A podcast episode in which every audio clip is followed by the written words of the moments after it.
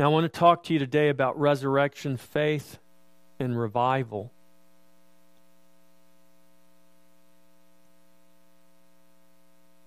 Last weekend was Easter Sunday, and of course, was the day that the church sets aside to celebrate the resurrection of Christ. But we know that Easter Sunday is not the only day we should celebrate the resurrection of Christ. We should, as believers, live every day conscious of the resurrection, conscious of the life that has been imparted to us by grace through faith in Jesus Christ. We should live every day understanding that we have been raised with Christ, that you have been, you have already been raised with Him. This is what Ephesians 2, Paul writes, We have been raised up with Christ and seated in heavenly places. Even though you are seated down here at Christ Fellowship in Taylor, Texas, the Bible says you have already been raised up and you have already been seated in heavenly places in Christ. That seat is yours. So the promises of God that are made to you in the scripture are sure because of what Jesus has done. Turn over to 2 Corinthians chapter 15.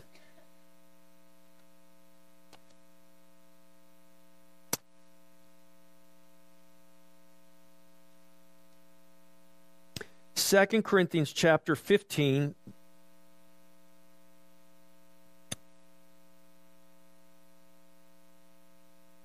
I'm going to begin reading to you from, let's say, verse 16. I want to read to you verses 16 through 19. Second, I mean, sorry, 1 Corinthians chapter 15, verse 16. Did I say second? I'm so sorry. 1 Corinthians chapter 15, verse 16.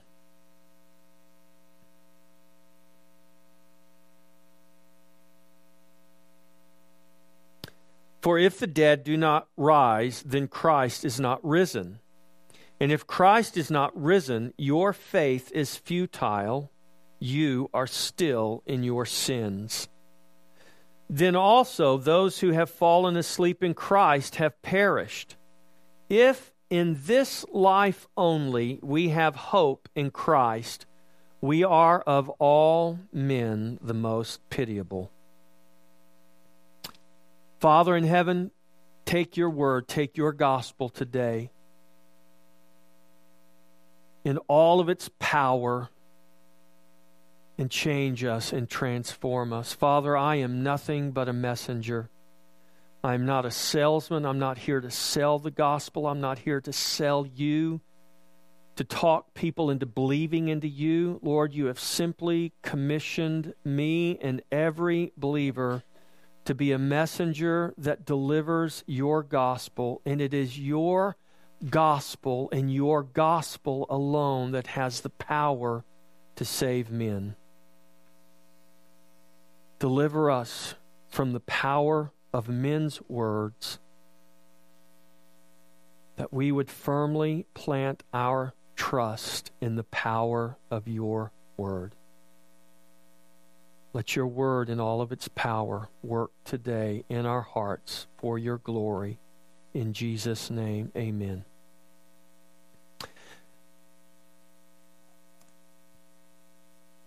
There's a gentleman, he's passed now. His name was Martyn Lloyd-Jones. Martyn Lloyd-Jones was called by some the greatest preacher of the 20th century. He was an English gentleman. He ministered at Westminster Chapel for many, many, many years and I listened uh, to some of Martyn Lloyd-Jones' messages about revival. I have you guys noticed that our country needs something? And it's not a new president or an old president. Presidents aren't going to fix what's wrong with our nation. You know, it's like us as human beings. We think, And we take this to various extremes. So I've known some people who said, you know what, if I just could get me another wife, I'd be happy. You know, if I just had another husband, I'd be happy. You know, if I just lived in a different home, had a different job, moved to a different town, got a different dog, got rid of my cat, I'd just be happy. We go down the list of things that we think are going to make us happy, that's going to give us the life that we want. And we all want different things. It's all it's all it's like wealth. Wealth is relative.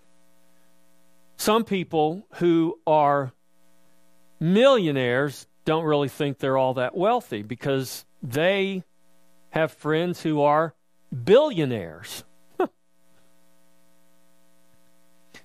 then the rest of us folk down here, I don't know, not any disrespect if I got any millionaires out here, but for the rest of us who aren't millionaires, you know, we like, I just like to be a hundred thousandaire or something. You know, I'd be happy. And so we we live in this world that's kind of relative, you know, and everything's but the reality is those, those aren't the things that bring us true joy. Those aren't the things that are going to give us the life that we really want and really desire. We think we know what we want. We think we know what we desire. We chase after all kinds of things that we think are going to bring us satisfaction. And we live life, and it's this grand experiment of failure after failure after failure if you're if you're fortunate do you realize that the vast majority of people never come to know their true need out of their success. So I want to give I want to give a word of encouragement to anyone here today who has ever experienced failure, who has ever walked through the valley of shadow, who may have or may be right now in a place of great need in your life. I want to encourage you because it's a very rare thing that we come to know our true need out of our success. It is usually out of our failure, out of our falling, and out of the realization of our fallenness that we are able to look up and see our true need. That, my friends, is the grace of God. When you're walking through the valley of shadow, it doesn't feel like God's grace. When disease racks your body, it may not feel like God's grace. But if God is able to take whatever you're walking through, if God is able to take whatever situation and circumstance in around your life, whatever you find yourself right in the middle of, whatever you find yourself stuck in, and that has caused you to lift up your eyes to the hills from where your help comes from, and you realize all this time I thought I just needed more of this or less of this or a different this or a different that. But in reality, what I always needed was Jesus, not a Jesus to put in my pocket and carry with me. So when I fall on hard times, I can pull him out, and there he is to rescue me. No, Jesus is not your get out of jail free card. Jesus is either Lord of your life or he is nothing to your life.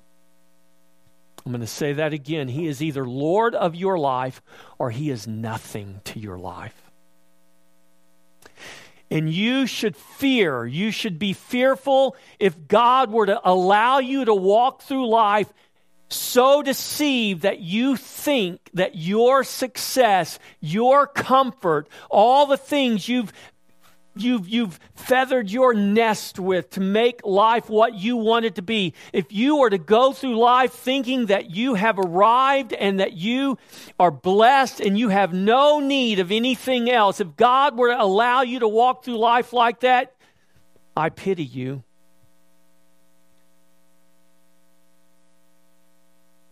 Because what most people want in life is not what God wants to give them, it's what they want to give themselves. And we want to bring God along for the ride just so that we have His undeclared blessing. We invoke the name of Jesus so that just in case God knows no, listen, friend, that's not how it works. If He's not Lord of your life, if He's not the one who is above everything, if you don't know that, if you don't acknowledge that, if you don't live your life like that, you are living a lie. You have deceived yourself.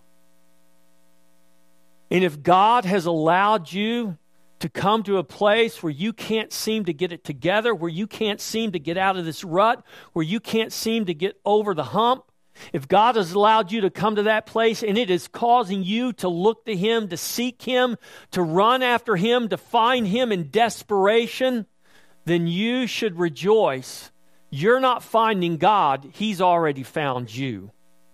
Listen, God's not playing hide and seek.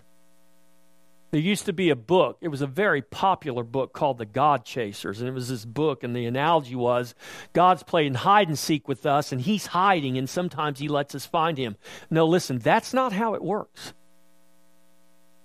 You want to know why that's not how it works? Let me tell you this. Let, let me let me let the Bible tell you. I know I'm nowhere near my notes. Romans chapter 3 if you can put it up on the screen, put Romans chapter 3, verse 10 through 18. Here's our true condition apart from Jesus. As it is written, there is none righteous, no, not one. Get your little yellow wax pencil or a pen or a pencil and underline some of these words like none and no, not one. Because you know who that none and that no, not one includes? All of us. There is none who understands. There is none who seeks after God. Listen, God is not playing a big game of hide and seek with us. That's heresy. If you've got that book, burn it. I used to have it, I got rid of it. I used to believe it. I don't believe that anymore. It's a bunch of foolishness. They have all turned aside. They have together become unprofitable. There is none who does good. No, not one. Their throat is an open tomb. Their tongue they have, with their tongue, they've practiced deceit. You know who we lie to most? Besides God? The person we lie to most is ourself. And then we read books on how to lie to ourselves better and feel better about it, feel good about it. Listen, get rid of those books and start reading the book. Read the Bible, okay? Read the Bible and let the Bible be the book that governs all the other books you read. And when you read these other books that don't line up with the book, you know what you do with that book? You throw it out. But you got to know what the book says before you can judge anything else. Their throats an open tomb, with their tongues they have practiced deceit. The poison of asps is under their lips, whose mouth is full of cursing and bitterness. Their feet are swift to shed blood. Destruction and misery are in their ways. It's a pitiful picture here.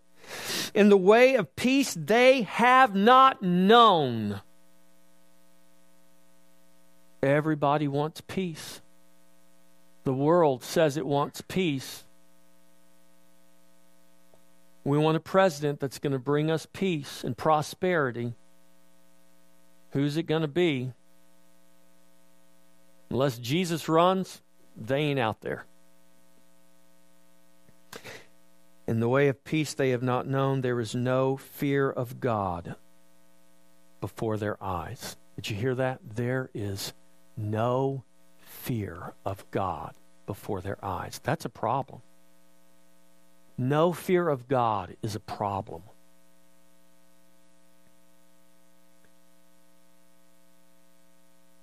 The proverb says, The fear of the Lord is the beginning of wisdom.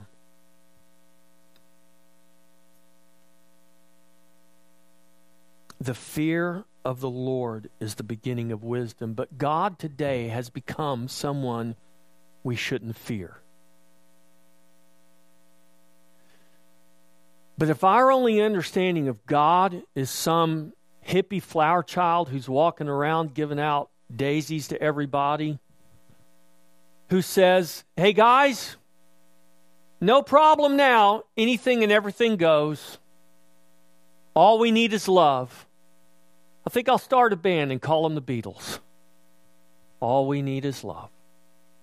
That's right. All we need is love. But we need love as defined by this book right here. Not love that's defined by the world. Not love that's defined by our favorite boy band or rock band or whoever. God is love. Before love is anything, God is love. That means our definition of love better line up with who God is, not who we want Him to be. Remember, if you were here today for Bible study, Sunday school, R.C. Sproul says this. He said about the little card that was on his desk We are charged to preach and teach what the Bible says, not what we want the Bible to say.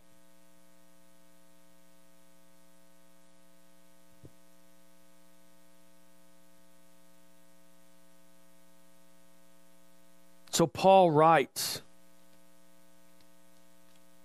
Paul writes here in his letter to the Corinthians.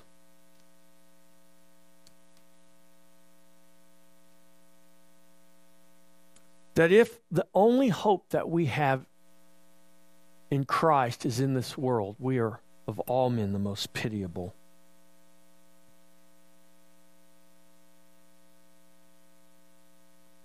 Martyn Lloyd-Jones, and I believe this, he says there are three things that are consistent. So if you look at a culture that is in need of revival, and listen, we can live in any time, in any circumstance, and say we need revival. But I think, I think it's fair to say, as Americans in 2016, as we look across the landscape of our nation, I think it's fair to say that we live in a time, we live in a land, we have a church. I'm using that with a big C and, and it's all inclusive. We have a church in our country. We are a nation in need of revival. Something not only has to change, church, I'm telling you, something is going to change. Now, I don't know what that change is going to look like. It's not going to look like what, what it was professed to be back in 2008, okay? That ain't the kind of change I'm talking about. I'm talking about something real happening in our nation.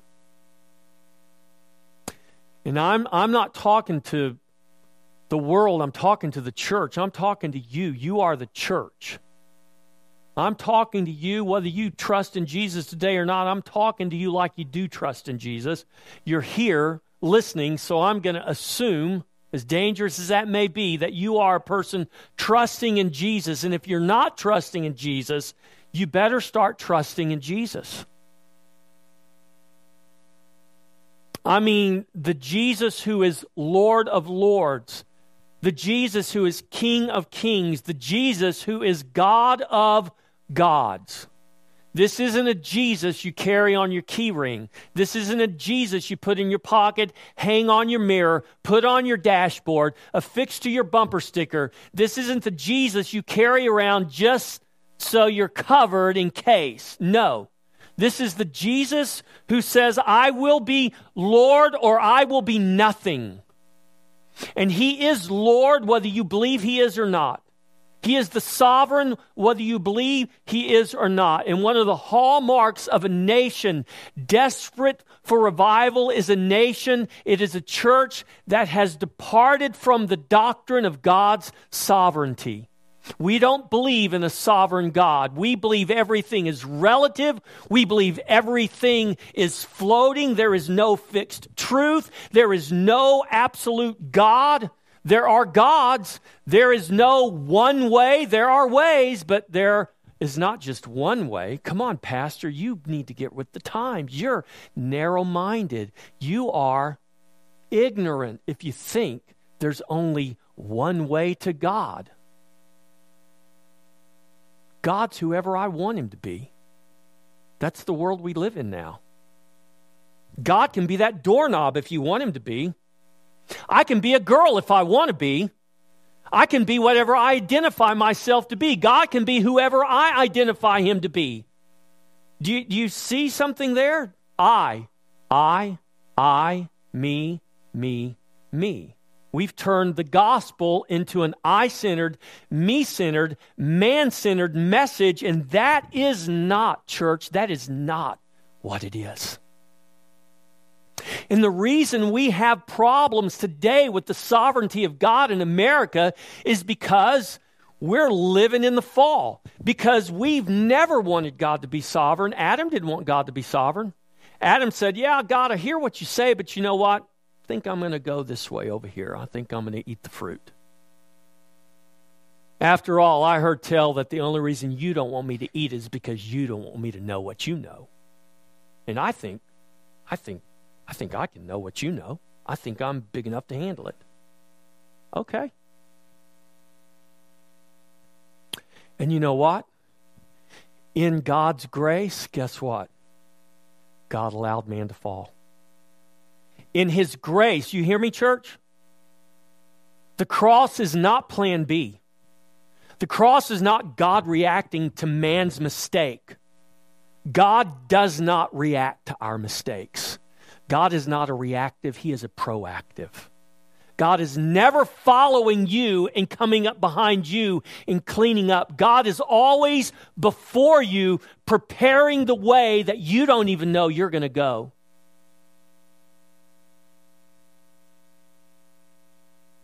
You might not think God went before you and prepared the way, but I promise you that's who God is. Is He with you? Yes. As Patrick said, above me, beneath me, front of me, behind me, around me. Uh, yes, He's God.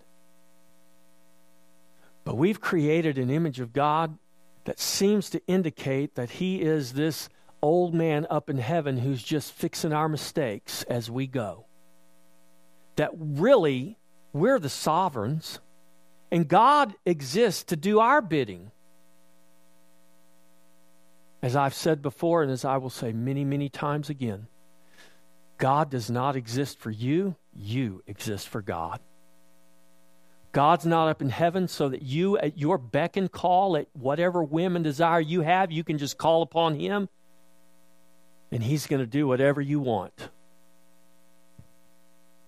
That's not who God is.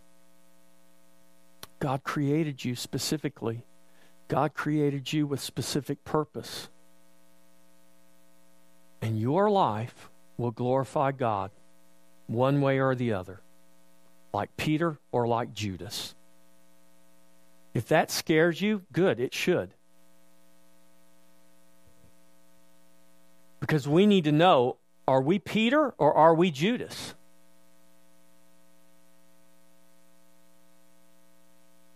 Am I following Jesus to get what I want?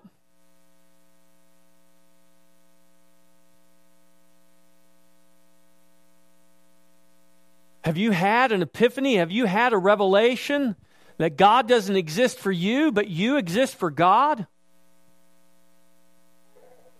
And the things you want to hang on to in life, the things that you want to call God, the things that you don't want to let go of, that have become your God and your idol, are the very things that God will pry out of your hands.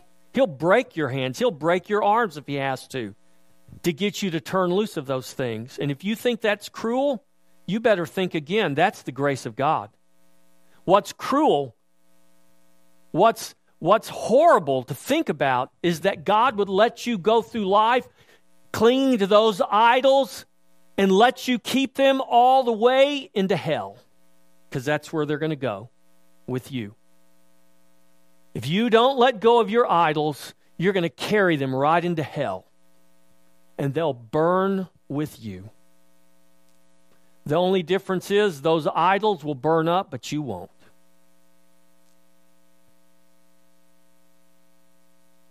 That's, an, that's another thing. So we don't, we don't like the doctrine of God's sovereignty. We don't like the authority of the Bible. Why do we, why, why do you say things like that, Pastor Jeff? Don't you know that that's not popular? But it is what the Bible teaches us. I mean, it wasn't popular with my kids when I said you can't have that. And sometimes I had to spank them and they cried and they let me know I'm not, you're not very popular with me right now. And we don't seem to have a problem. Well, actually, we do. I was going to say we don't seem to have a problem with that, doing that with our kids, but actually, sometimes we. I, I, think there is a great problem. We don't even do that with our kids. We run an after-school program here for at-risk middle schoolers, and the reality is, we got sixth graders who are autonomous human beings who just, in their mind, they think they can do whatever they want, and there's no one to tell them any different. And if someone does, it's like the end of the world.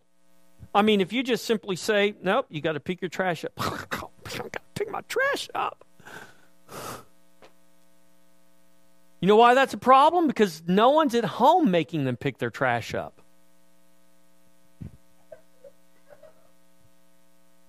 Clean my place up. My, I, so what if I got food and ketchup and mustard everywhere? What do you mean clean it up? You know why that's a problem? Because there's no one at home making them do that. So they, they don't learn. Well, it's easy for us to look at sixth graders and say, yeah, man, they just need a you know what. But what about us? We're, we're no different. It's just, it's just we're a different age we're dealing with different issues, but we're just as spoiled, we're just as rebellious as those sixth graders with no guidance. And if God is providing guidance for you, as hard as it may be right now, you better be thankful. Hebrews says that a good father disciplines his children. And God is a good father. Discipline is not about punishment, discipline is about love. Discipline is about leading us and guiding us safely to safety and to life. If God has interrupted your life, if God has intervened in your life, even in a painful way, be thankful and ask God, what he is trying to do through his intervention.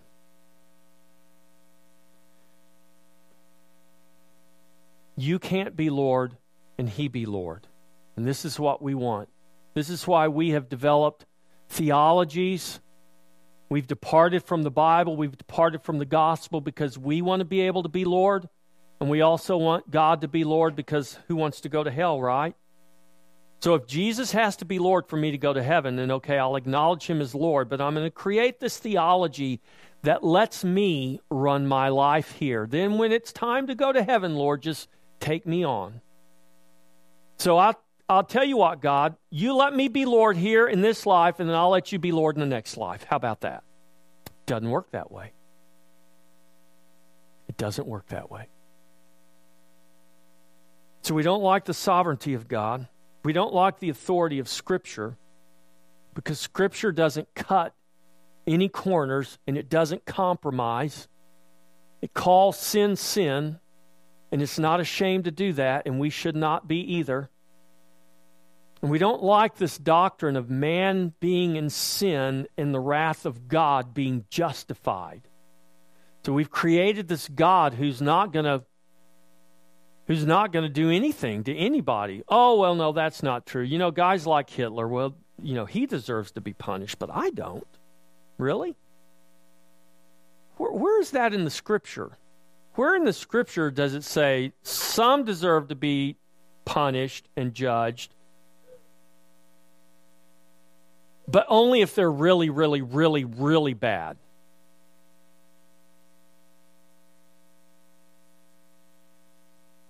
I mean, just because I want to have my way and have my life the way I want it, that doesn't make me bad. No, that didn't. You're right. That doesn't make you bad. That doesn't make you sinful. The reason you want your life the way you want it, the reason you want to be in control, is because you are sinful. Behavior it's our behavior doesn't make us sinful. We don't become we're not sinners because we sin. We sin because we're sinners. It's called total depravity. Listen, my little grandbaby right there. Until the Lord Jesus regenerates that baby until that baby comes to faith in Christ. David said, I trusted my mama on when I sucked at her breast. That baby might be laying at its mother's breast right now. That, that baby might be in faith. I don't know. But here's what I do know the Bible says we're born in sin. And that child as with every child and all of us, we've got to come to a place in our life where faith is manifested. I can call myself a Christian all day long, but what is my life manifesting?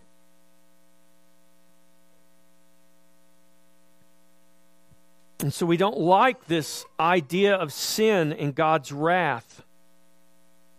We want to explain away sin and deny God's wrath. We want to live with this false assumption that God can't be the God of wrath and the God of Jesus at the same time. And the only reason we can believe that is because we obviously don't read the Bible. Read Matthew 23. Read Matthew 24. Read the words of Jesus to his generation. And he warns them and tells them destruction is coming upon you. And it's going to be horrible. Jesus, that's Jesus. We have this false belief that the wrath of God is incompatible with the God of love. But if the magistrates at Nuremberg at the end of World War II would have said to the Nazi elite that was still alive, Well, I know you guys did some horrible things, but you know what? We're willing to forgive and forget if you guys are. All those millions of people that you guys experimented on and toasted in ovens and gassed, displaced, tortured, you know, if you're willing to forget it, we're willing to forget it. After all, God is a God of love. Really? How would you feel about that? You wouldn't feel good about that. You wouldn't call that love. You wouldn't call that justice. You would say that's injustice. But yet somehow we want to create this God who's not going to really exercise his wrath on people because it's too unpopular. It's too politically incorrect to talk about that God. Well, yeah, but the Bible talks about him. Well, that's your problem. You believe the Bible. You shouldn't believe the Bible. Don't you know the Bible's not reliable? It's out of date. It's just a myth. It's a bunch of myths. Well, I thought it was God's word. Well, who's God? I mean, your God, my God. You got your God. I got my God. You got your truth. I got my truth. I mean, come on. Nobody lives like that anymore.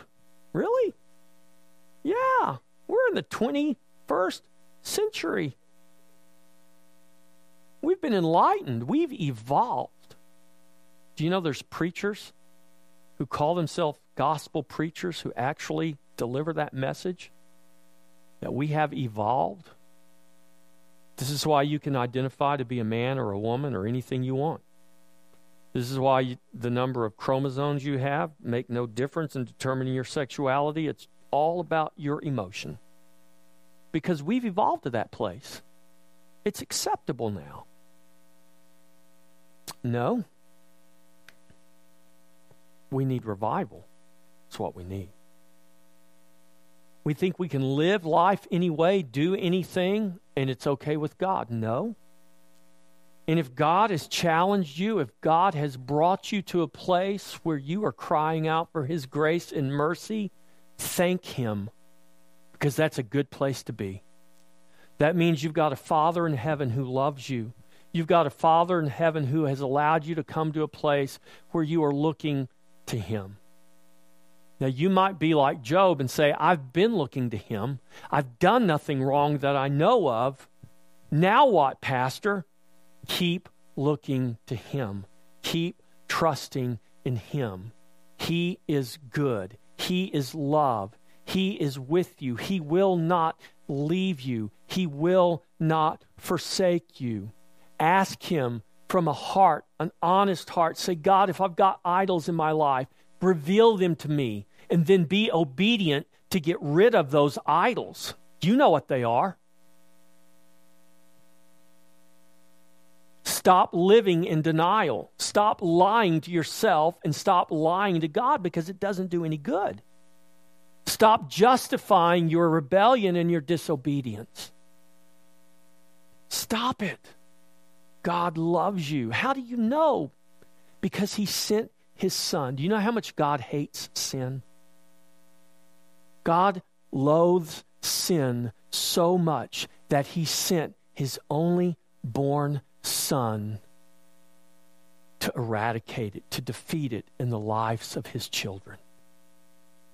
God loved you so much that he sent his son to die so that you could be free from sin. And what do we do with that reality? We want to keep living in our sin and justifying it. And if God lets you do that, have mercy on you.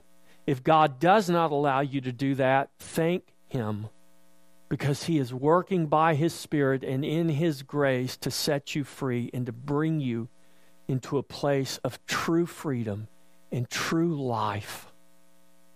That's what God wants for His children true freedom and true life. So if you are trusting Jesus today, even though you may be walking through the valley of shadow, keep trusting. It may be so dark that you can't see your hand in front of your face. This is why David, who was a shepherd, writes Even though I walk through the valley of the shadow of death, I fear no evil, for your rod and your staff, they comfort me. You know what the shepherd would do with his staff in the darkness? He would touch the sheep with his staff. He would sing to them, he would utter his voice and touch the sheep with his staff. And the touch of the staff and the sound of his voice, even though it was darkness and the sheep couldn't see. Sheep don't like it when they can't see. They would, the shepherd would bring comfort. You might be in that place of darkness. Hear the voice of your shepherd. Feel the touch of his staff and know that He is with you and He is leading you and guiding you out of the valley of shadow. But it's in the valley of shadow that we realize that we must trust Him.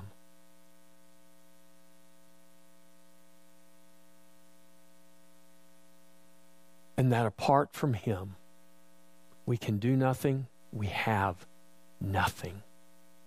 Everybody's looking for the quick miracle fix. Read your Bible and see that even in the Bible, the quick miracle fix was the exception.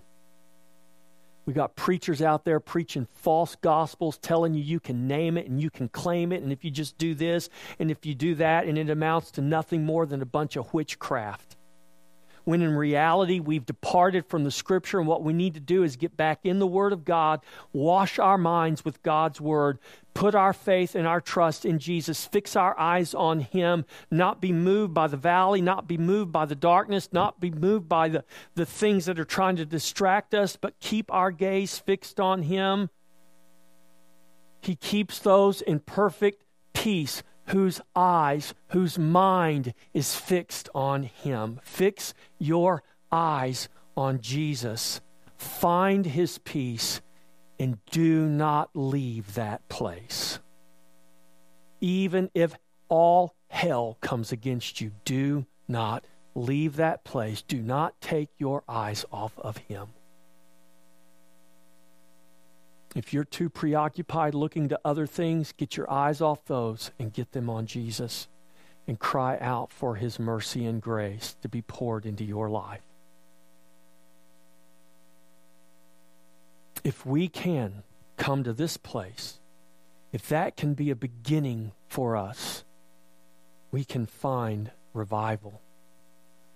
And I don't mean revival in some emotional hoopla. I'm talking about a revival that begins in my heart and in your heart. Because before revival will be anywhere, it's got to start in your own heart.